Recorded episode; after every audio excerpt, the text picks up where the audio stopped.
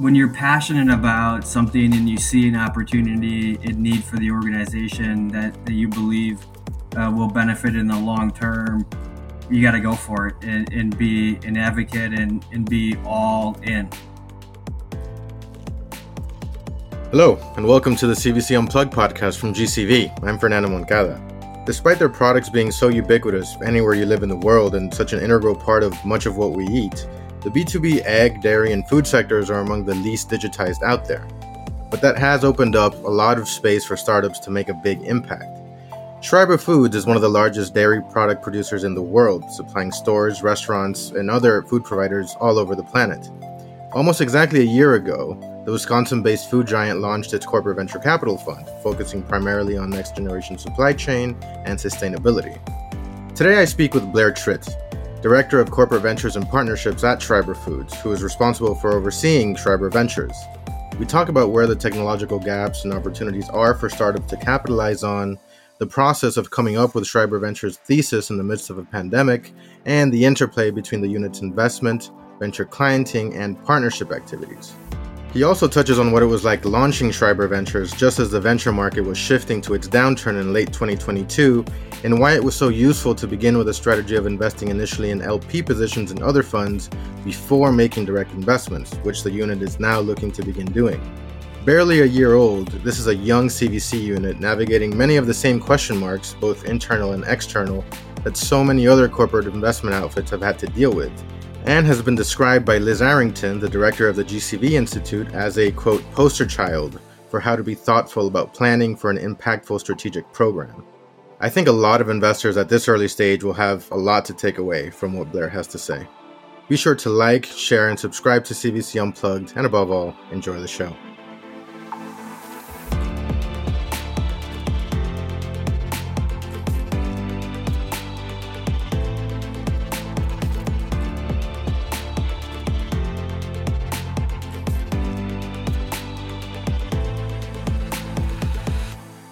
So here are the Blair. Blair, how's it going? Good to good to see you again. Fernando, pleasure. Good to see you. Good to talk with you. Are, are you uh, are you in Green Bay at the minute? In Green Bay, yes, that's where our global headquarters is. But but frequently on the road. Yeah, I was, I, I was gonna say it's good that we're we're kind of doing this virtually. As a Bears fan, I'd, I'd probably be persona non grata in, in Green Bay.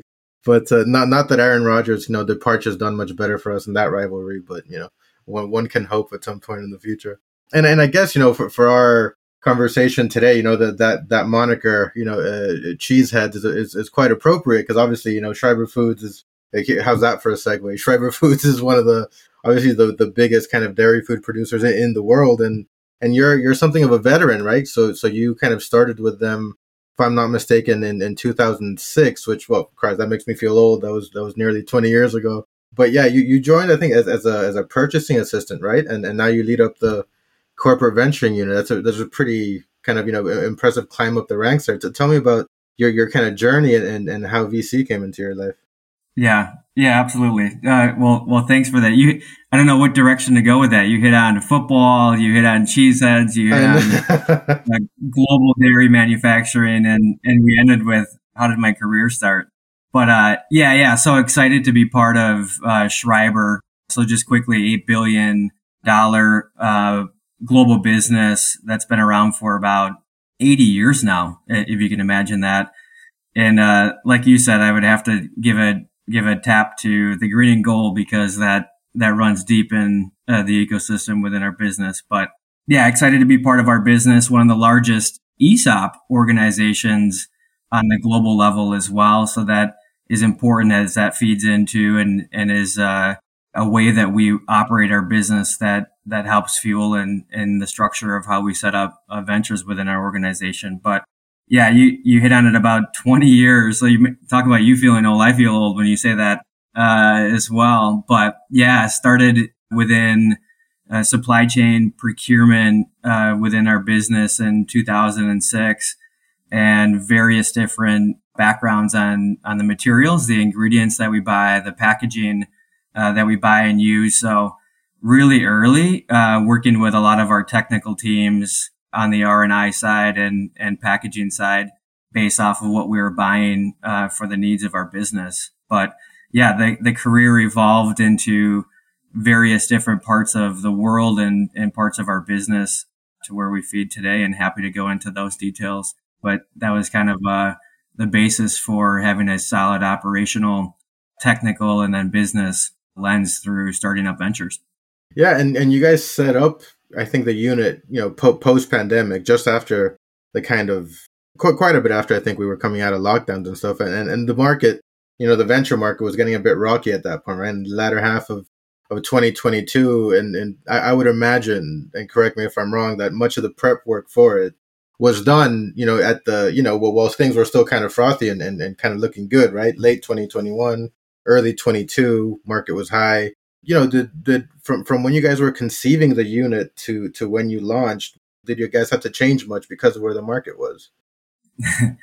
yeah. It, so I'll call it, I'll take a little bit of a step back and say in 2019, we started to look at our business as a whole with our current CEO, uh, Ron Dunford, uh, kind of starting in that role back in 2019, which started to evolve in how we look at our business and what things do we need from a strategy, from a structure standpoint to help bring us to the next level of our in our business. So kind of reinvent ourselves per se, right? Really strong in the the product categories that we manufacture and, and support and provide to our customers at a global level. But how can we start thinking about advancing and building on top of the competitive advantages and, and the customer network and, and what we do really, really well executing on a global level? Clearly, that took a little bit of a, a derailment uh, coming to 2020.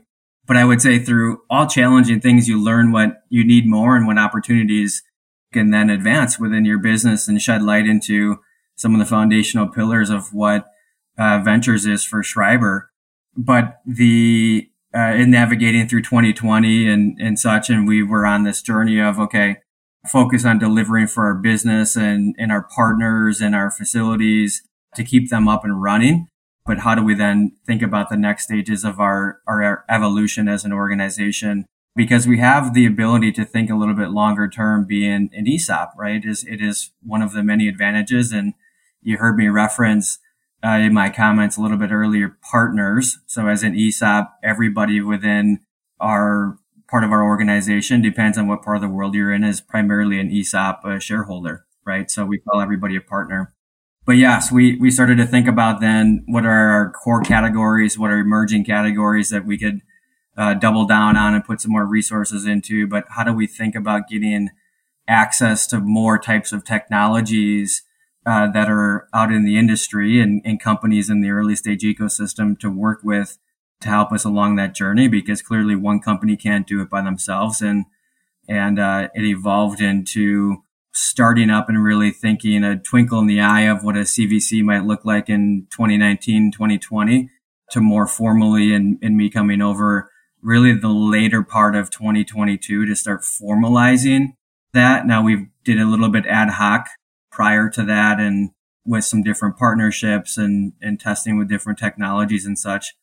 Uh, but more formalized it and, and centralized it as a as a business tool for us and function started in 2020. And actually, our board approved it in February 13th of, of 2023. So we're coming up to our first, our first, what I call birthday within Schreiber Ventures uh, as a unit itself and, and quite a lot of progress we made so far. So pretty exciting uh, to talk further about that. Yeah, well, ha- happy early birthday. And just before Valentine's Day, too. You couldn't wait an extra day. There you go. Absolutely. So th- was the idea always to formalize it then? Because I know you, you were director of new ventures and innovation in, in 21. At that point, did you already have your eyes on a, a CVC structure? Yeah, I guess we, as we started to kind of break out and advance our ambitions and innovation as a whole, that became more formalized of how do we think about sustaining innovation? How do we think about transformational innovation? What do we need within certain spaces? And it was really that decision to to break it out more formally and and me move over full time. So put that full time resource into it and structure it, have the right governances in place and determine and go through that process of how we want to use this really as a business tool for us as an organization. Clearly the investment piece of that is is with embedded within that, but we also have clienting And then uh, what we have is a is a third vertical within it is a way to operate is is partnerships, and all of those models are are a little bit unique to itself, but centralizing it was important. As we've seen. We've we've branded it as well, so being a a B two B organization and dairy organization, albeit eight billion in revenue and 80 years old, we do a lot of education of who we are and where we fit within the supply chain, the value chain, and an important ingredient for people and consumers that being food and the services that we provide at a global level and that adheres to what what we have an ambition to do. And you'll hear as uh, us as an organization saying that we want to do good through food as our mission. So pretty excited in that respect. So let's talk about your thesis a bit. Walk me through it. What are your focus areas first of all? Yeah. So so we think about ventures for us doing two things. I already shared what it is. So it's a it's a tool for us to complement our businesses and, and the units themselves of what they're already doing. Because think about it like this. We have, we've been around for 80 years. A lot of parts of our business are, are doing innovation. And that gets to the question of that many people will have and say, well, what is innovation? How is this different than that? But what we've focused on from a venture side is how do we primarily stay ahead of the technologies within the spaces that we play? If you think about egg and food, from a technology and digitization standpoint, there are two major industries at a global level that are at the lowest under end of the spectrum from a digitization and technology being used within within advancing their businesses. So we do we had a large way and big gap to go with with how we traditionally operate in, in egg and food and supply chain to be able to do it much more efficiently. And like a, like you alluded to, 2020 uh, exemplified that to a significant degree degree with with food production and, and disruption of supply chain overall. So that being the first reason, one, staying ahead from a technology standpoint, just with a lot of what is happening out there and continue to advance much more quickly.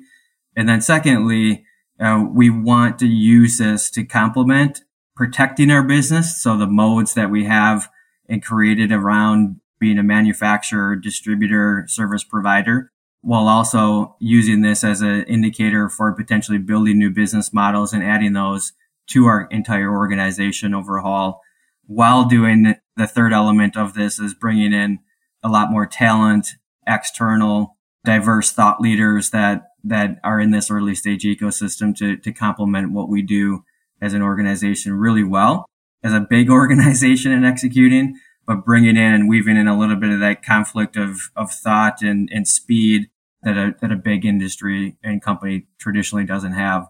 So those, those were the three reasons why. And then when we decided where we want to focus, two really, really big themes that we talked about of probably 20 or 30 or so that we discussed. And we landed on next gen supply chain.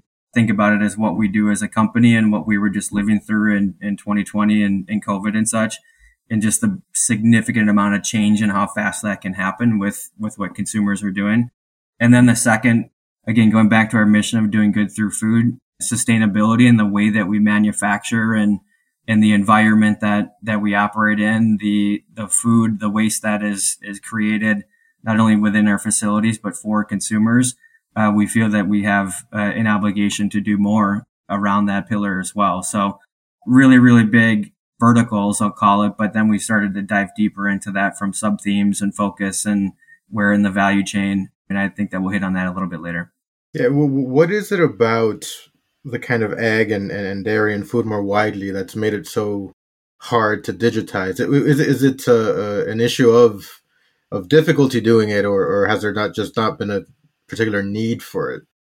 Yeah, I'm not going to pretend to have all of the answers there. I think that there's need there's been some disruptors in the space that have been doing it better and faster, but in pockets. But also you're coming from more, more traditional industries where tech hasn't been a, a major leader in, in driving that competitiveness. And, and we just need to do better and faster because our consumers are asking for more, whether it's how things are manufactured, traceability, the importance of food, always things that are, have been the forefront of how we operate from food safety and quality but now taking that to next level initiatives to, to make that much more efficient for our consumers and customers because the landscape is continuously competitive. So where are the kind of the the the biggest bites you can take out of the apple right there? I, I'm I'm guessing there's a lot of I suppose latent opportunity if, if it hasn't been digitized yet to to kind of not be maybe not a first mover, but to really make an impact. Yeah. So I, I would broadly say within those two verticals, we have sub themes and then, and then there's sub sub themes of those. The way that we think about this is, is linked to quite a few initiatives within our organization that are, that are broad in the respect. One being digital transformation as a whole. So we brought in a new CTO of our organization about a year and a half ago now. And we have a, we have a journey that we started in a roadmap, a digital roadmap that help support the verticals of supply chain, manufacturing, and then our customer interfaces. So how do we do that better and faster for our customers? And when I say customers, think about it like this, Fernando. We touch literally every retailer, food service, restaurant, industrial manufacturer at a global level. So when I say we sit within midstream within the value chain, yes, we work with a ton of different suppliers upstream and clearly our, our dairy farms and, and such that we source from. But also the back half of this is, is our avenue to distribute that faster. So think about how consumers are eating and how they change the way that they're eating from food delivery to how quickly retail and food service models shifted during the pandemic and, and people are inherently expecting different things in different ways at a much faster, much faster speed. So yes, we're doing it clearly for our business, but we're doing it inherently in the service of our customers, which supports our model as being a B2B organization. So what, what's your kind of ideal stage that, that you invest on? Yeah, so I'll hit on a couple things. So when we got the charter approved about a year ago, where we were focusing on those two verticals and then how are we going to implement the model financially. So we have funds allocated from the balance sheet. And that's linked to certain numbers. I won't go into too many of the details of that. Certain numbers, financial numbers, indicators within our business, which rolls into then where our direct investment stage targets are being seed and, and early A. Keep in mind that this is the investment stage and the clienting aspect of this is equal to, if not greater from the level of resource and intensity just because of opportunities to bring in a healthy amount of startups to to help in our business on a day to day.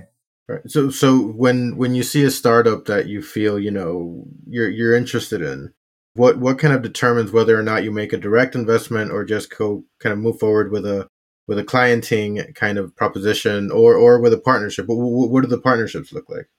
Good good question. And some of these are still evolving as we build the model more.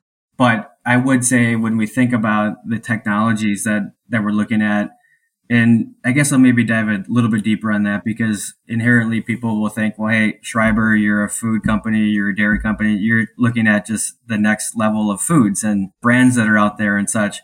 And quite differently than what people think, we're looking at a lot of other things, primarily leading in, in tech behind that. So how is the food made, for example? How is the food distributed? What are ways that we can digitize, uh, really do three things, digitize, optimize, and minimize within our entire business. And it's likely going to be a tech driven focus.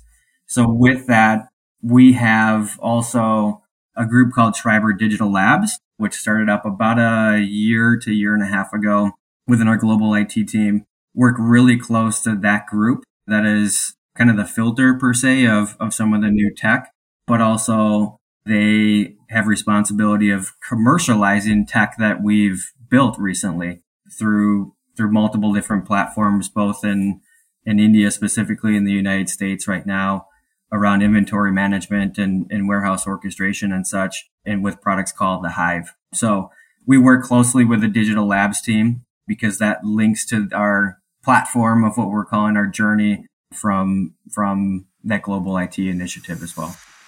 Hi, everyone. Sorry to butt into the middle of the episode. I, I, just wanted to chime in quickly to remind you that GCV's annual Global Corporate Venturing and Innovation Summit is fast approaching.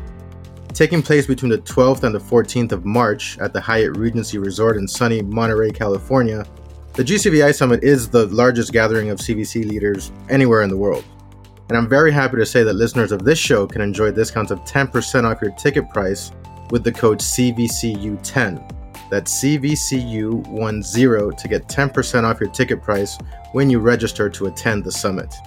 It'll be, as it is every year, you know, a, a real who's who of the corporate venture capital world, right? With, with an incredible lineup of speakers endless networking and, and professional development opportunities with the sharpest and most experienced minds in the business, and of course, the California sun.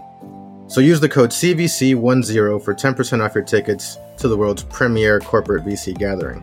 Now, back to the show.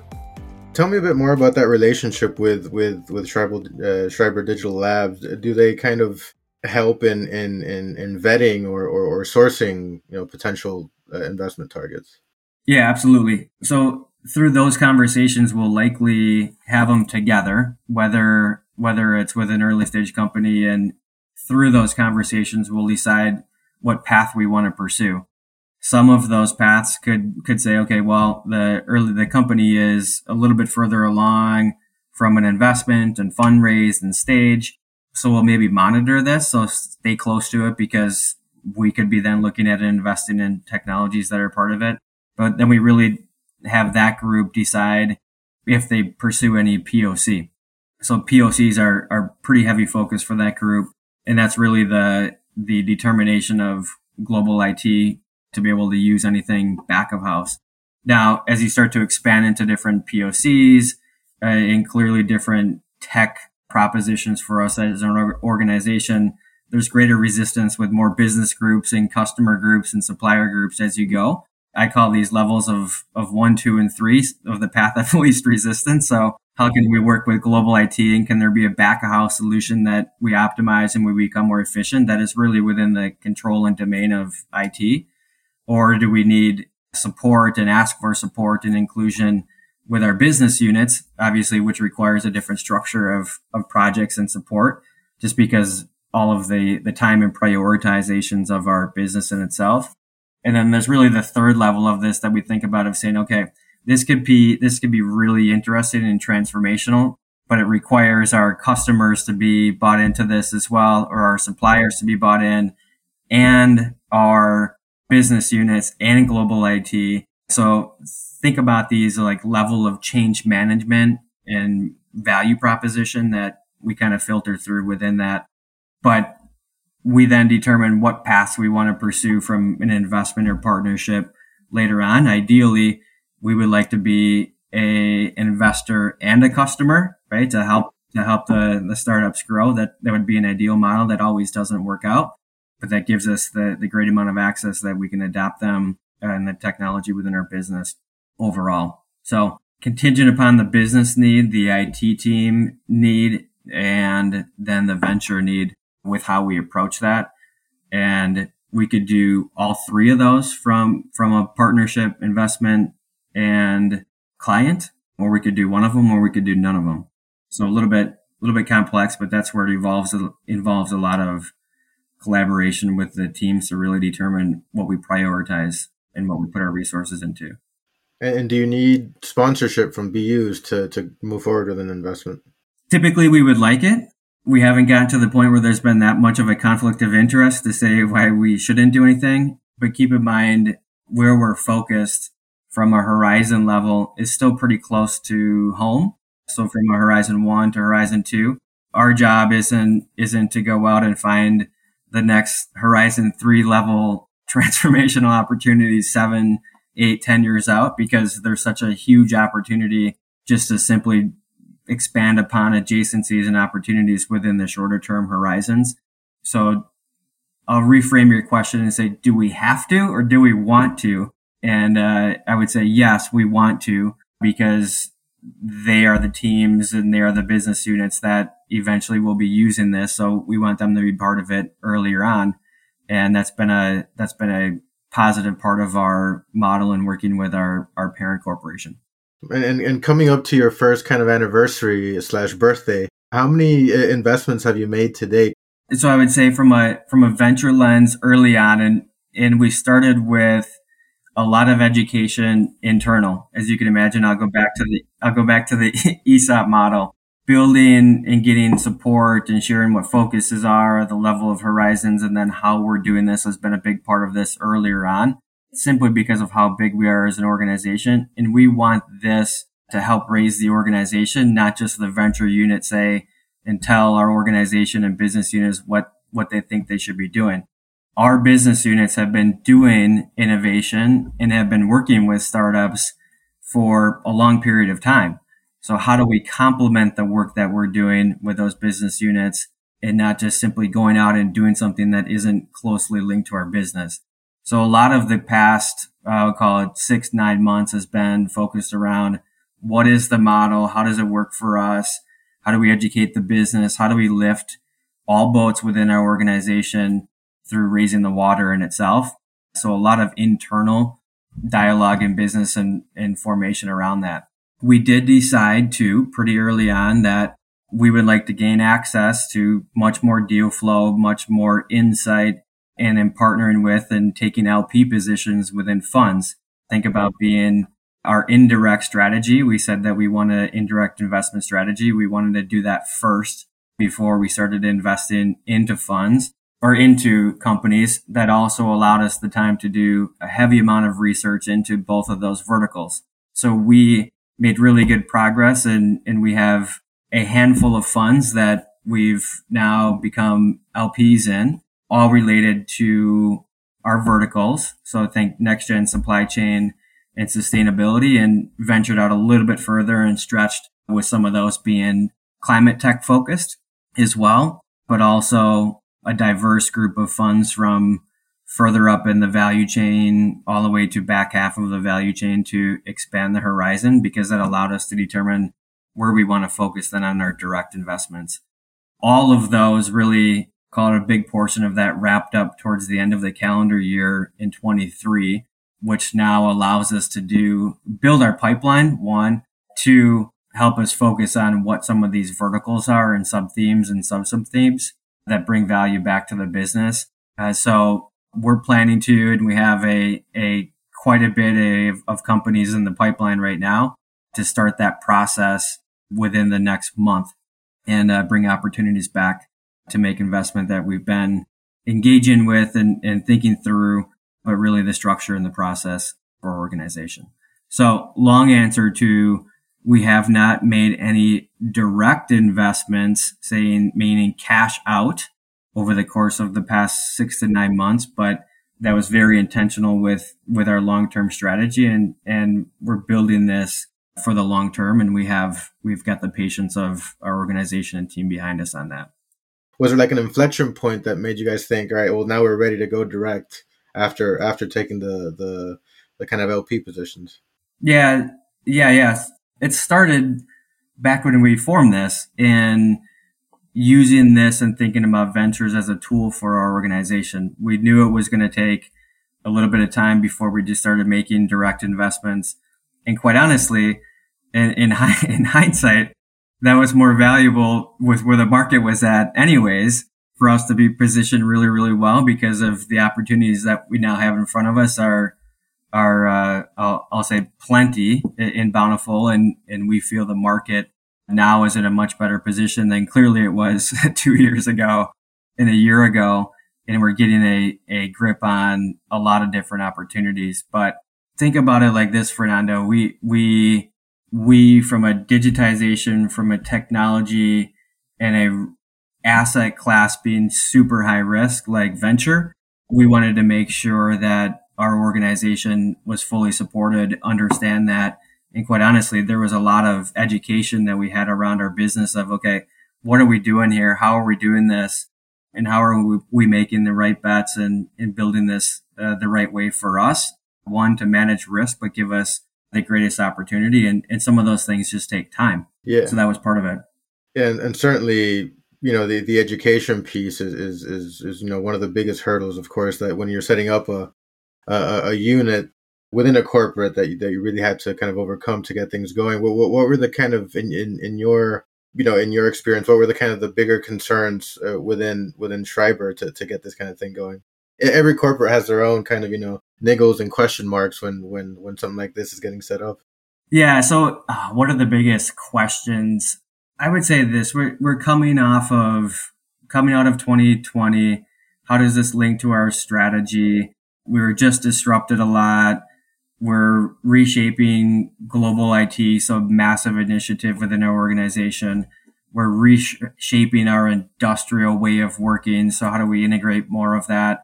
And then why would we, quite honestly, why would we spend money on venture high risk asset class when you can compare it to a healthy amount of projects in our business that, that get a higher return with, with a lesser amount of risk, right? So it's really complementing not only the financial, but the strategic value. So every CVC will debate, well, are you, are you strategic or financial? The answer is pretty clear in our mind. You, you have to get a, a financial return. That's, that's table stakes. That's what everybody should say and will say. But we want to be able to make sure and we believe that strategically we're going to bring back more value than than what we will in with the fund. And we are a year old right now, and this will continue to evolve into into bigger things. And yes, will we invest in companies? Absolutely. Will we part with partners with them? Absolutely. Do we view this as a potential acquisition vehicle for smaller pieces of our business? Absolutely. Those things will take time and, and it will continue to evolve. But if we had not educated our organization at an executive level, at a senior senior leadership level, it would have been a much more much more challenging from a stakeholdership uh, within our organization to get that support. So, what they say it takes takes time and pressure to make diamonds, right? And we knew that we need to get get the put the gas down on this after after a period of time and put that focus on. Yeah, and, and you're still in this kind of formational, let's call it adolescent stage. You know, what, what at this point would you say you know what are the things that you feel that as a unit you you have down well already and, and what are you still kind of trying to figure out yeah i would say just like in life there's way more things that you're trying to figure out than, than you have down well yeah. um, but it, but i would say structure so so what we did at the very beginning is and this is for your world plug for gcv and gcvi we had a healthy amount of people within our organization go through a lot of the institutional classes so forming, partnering, program metrics, cadence, structure, stakeholders, that sort of thing that that wasn't just the responsibility of our CVC, but we had others be part of the build. So we want this to be a sustaining tool. And the only way to do that was for many to be part of it, many to be educated and us all build this together and over a period of time. And the classes, whether it's partnering with parent partnering or investment basics or, or others that are offered by the Institute. Those were all helpful. And, and quite honestly, we used a lot of those templates and discussions with, with other CVCs and, and other VCs and other groups that are out in the industry to help build this. But I think we're now down to a governance and a structure and a process that works really well for our organization, not only on the investment committee lens, but what are some of our program metrics that are result based and what are the ones that are activity based again just because there's so much you need to do to build this from a brand from a process from a team from a from a learning from an insight sort of working within the business that it just took some patience to do that patience and education to do that and uh, excited about where we're going next yeah, no, shout out to uh, Liz Arrington and her team at the GCV Institute for for the work that they do. You know, absolutely. What would you say would be something that would surprise most people outside of the industry about you know the food industry right now and, and the kind of you know we, we talked about how technologically speaking it might be lacking relative to other industries well, what would surprise most folks uh, about the b2b food industry what would be surprising there's a lot more that's going on behind the scenes than people know that is talked about. It's usually not flashy. Of course, you're going to have, you're going to have segments of, of food and egg and supply chain and sustainability that will have some PR around it. I'll call it like alternative proteins right. uh, yeah, over the course yeah. of the past couple of years. A lot of hype around those. Those are becoming a little bit more grounded and, and now moving, progressing through that hype cycle. But what I would say is the people within the industry know that it's here and, and are working on it and are more heads down type of approach and, and continuing to make progress. So that's the exciting piece about it. And, and there's not a ton of flash around it, but it's really meaningful work that when you think about what you do and the food industry does to serve people and food and food is health and food is medicine. And there's a lot that goes into that. It's just the ingredients of what can help solve pains and problems for many consumers around the world. And we're excited about being able to do that much better. Like I said, through through digitizing, optimizing, and, and minimizing the, the footprints and the impacts that we have. And what advice would you give to someone who was in your shoes a year or, or two years ago, just getting to the grips of setting something up, you know, going through having to navigate all the all the corporate questions uh, and everything, what what would you say to them? uh, go for it. Uh, you got you got to go for it. You got to be vulnerable. I listened to recently the the book called The Big Leap. Uh, you're probably familiar and uh, with it. If not, I'd recommend it. But when you're passionate about something and you see an opportunity in need for the organization that, that you believe uh, will benefit in the long term, you got to go for it and, and, be an advocate and, and be all in. And, and that's been the exciting part about this. I've been passionate about this, this ecosystem for a while and not just two years and, and not just three years, but going back to from when I was a kid of just being curious of of how to do things better at, at a global level and, and food and culture and history and and how to make that better. But go for it. I, I laugh because I I uh I also saw a video a couple days ago that showed this that showed this young boy on a roller coaster and clearly was freaked out at the very beginning of it to the point where he was questioning himself. Like you could see the look on his face, questioning himself when he was sitting in this in this roller coaster seat. And then the beginning phases of it, they'll call it the the middle part of it, was just totally freaked out. And then by the back half of it was was in laughter and complete joy and and uh, and excitement. And that kind of sums up the journey, I would say, over the course of the last couple of years of you don't know how it's going to end, but you can control yourself and how you work through that and, and be passionate about it and live it. And, and if you got the support from your organization and team, which, which I have, which I've been extremely thankful for, go out and explore that. So, so find and learn and work with others that have been doing this for, for 20 years. And thankfully we've got mentors that have been shared with me, others that have been able to be willing and, to share all of the things that didn't work and all of the things that do work. And our industry is, is, uh, in the work that we do is challenging, right? Because everybody's business model and CVC is, is a little bit different and it's unique to your, your organization. So find the right people, get the right support, know that it's going to be a, a heck of a journey and there's a lot that's out there, but uh, know that there's a ton of people willing to help you and, and take advantage of that because because that's what's fun and exciting. And and honestly they'll need your support too because because uh, that's usually where it ends is whatever rosy picture they paint within their their CVC or VC or or business it may not as uh, always be as as uh, rosy as you think it is on the outside and and they'll help. Yeah and are you at that laughing stage of the roller coaster right now would you say Yeah, yeah, yeah. Now, like a year ago, I was I was at the beginning stage. Like, I don't know what I just did. I don't know what I just signed up for. But but yeah, I mean, there was there was some some tough times in there of of debating and and learning, and but it was part of the process, right?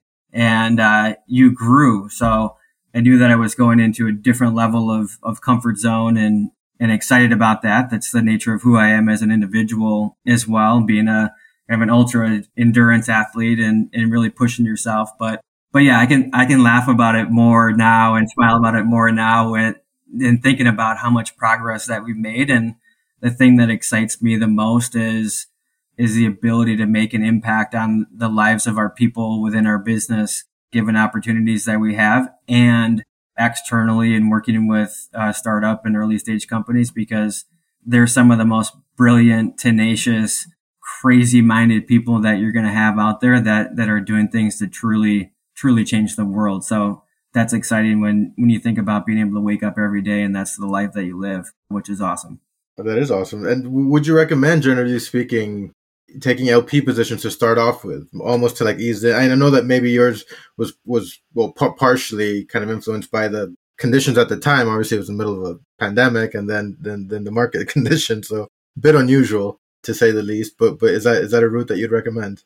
Yeah. So think about what you need. Uh, for us, it was it made sense. Think about what you need now, and think about what you need over a longer period of time, because those are those aren't casual commitments that you're making. Ten year now plus, which are what many of them are being extended to, because there's implications of that both both financially and strategically, and and you've got to be open minded to I'll call it what you're foregoing and what you're signing up for. And are they beneficial? Absolutely. Are there things that you're going to compromise in doing that? Absolutely. But for us, it was what is and, and so far valuable because of uh, where they sit within stage investments. So we're actually complementary to them and think about how we could enable many of those companies coming out of whether really large global accelerators, for example, or just utilize them within supply chain. So f- for us, it, it made a lot of sense to do that. And, and quite honestly, it is a major source of deal flow and brand awareness for us being part of those uh, LP positions. And then you just continuously build your network through that. So we don't have the luxury of, of being a, a big brand. So we're, we're a private B2B company. So when you hear Schreiber, people don't inherently think, oh yeah, I know them. That's, that's that's cheese and services and logistics and and they're commercializing tech. It's okay. Well, who are you again? And uh, it's kind of starting over, but that's what we want to want to do and help ourselves be recognized not only in the industry that we're in, which we're we're very strong in, but how about others and, and at a global level to be a source for people to work with because we're we're open to that. We want to open our doors. Well, to to that end, we always like to to close the show out with a little something for the founders and startups who, who, who, are listening. And I, suppose, firstly, you know, if, if, if there's a founder out there that wants to get in touch with you guys, what's the best way to do that? And then how do they pitch you when they finally get in the room? Yeah. Yeah. Always open to listening. We have ways to reach us through our website, schreiberfoodsventures.com. Clearly, LinkedIn uh, is a good place to, to hit us, not only at the Schreiber webpage, but individually. So, so please reach out directly glad to entertain all of those and through through email of course and, and at different events. So glad to be part of it and and excited to talk to all of you and and find ways of how we can help you because that's what uh, that's what our goal is and ambition is. What, what do you want to hear from them in the pitch yeah, I mean, eh, we think about it as a as a relationship. So so not only hey, what are you what are you pitching us, and we can all look at a pitch deck and review it, right? Everybody gets hundreds of these and thousands of these a year, but uh, think about what you want from a relationship. So how do you want us to be a strategic player for you? You can get money anywhere. Anybody can write a check, but how do we how do we help you, and how do you view us as a partner? Listen, that's how we've started relationships and have relationships with the biggest food companies and the biggest food brand companies in the world. And that's how we're going to continue to do it with this early stage ecosystem development and as well. So you're going to have a ton of resources from our organization. You're going to have a ton of access into a lot of different distribution routes and capabilities. And uh, we're excited to hear from you and work from you. And, and clearly pitch decks are a good start, but we think about it being a mutually beneficial relationship that we can help both of us grow. Awesome. And, and finally, what would you say? And and being you know just just coming up to your first birthday, you, you might be in a good position to to say you know what, what do you feel that corporates can do? Not not not necessarily Schreiber, but what can they do more of or or maybe a better job of to, to help their kind of budding CVC units and, and their startup ecosystem? yeah, well, this is kind of a foundational item that is talked about quite a bit, but you need a couple of things time, some patience, resources, and support to do that. I know in today's world specifically, I've, I've heard of a, a lot of different companies, uh, more publicly traded, but looking at ways to uh, either decommission or move or update their, their CVCs and such. And, and we are not massive. We're not long tenured, uh, absolutely. But again, goes back to our business model. If you have the ability to let the model evolve, build, test, and learn it, and continuously go through that mindset, if you do it the right way and create the right relationships, both internal and external, it's a it's a major value to to your business for a long term, and it should be able to be sustained after that. But give it time, uh, give it patience, and and don't write it off too early. You know this. We we see some of the stats. There greatest number of CVCs over the course of the past five years, and what close to what 50% I think are less than less than two to three years old. So we're we're not the only ones that are out there. And I'm glad to talk to others that are helping to build theirs and and uh, and engage on hey what's working and what's not because it's the survival that in those types of discussions with our leaders of okay what value are you providing back to the organization and glad to do that so those three things time perhaps patience and and the right resources to do it to to deliver value both financial and strategic great well well best of luck it, was great catching up and, and here's to a to a fruitful uh, second year best of luck to you absolutely that's all for this week, folks. Remember to hit that subscribe button wherever you get your podcasts. I've been Fernando Moncada. Our sound engineer is Mark Shatterley from In Ear Production. Go check out his work today at inearproduction.com. We'll be back again next week, as ever. Until then, have a good one.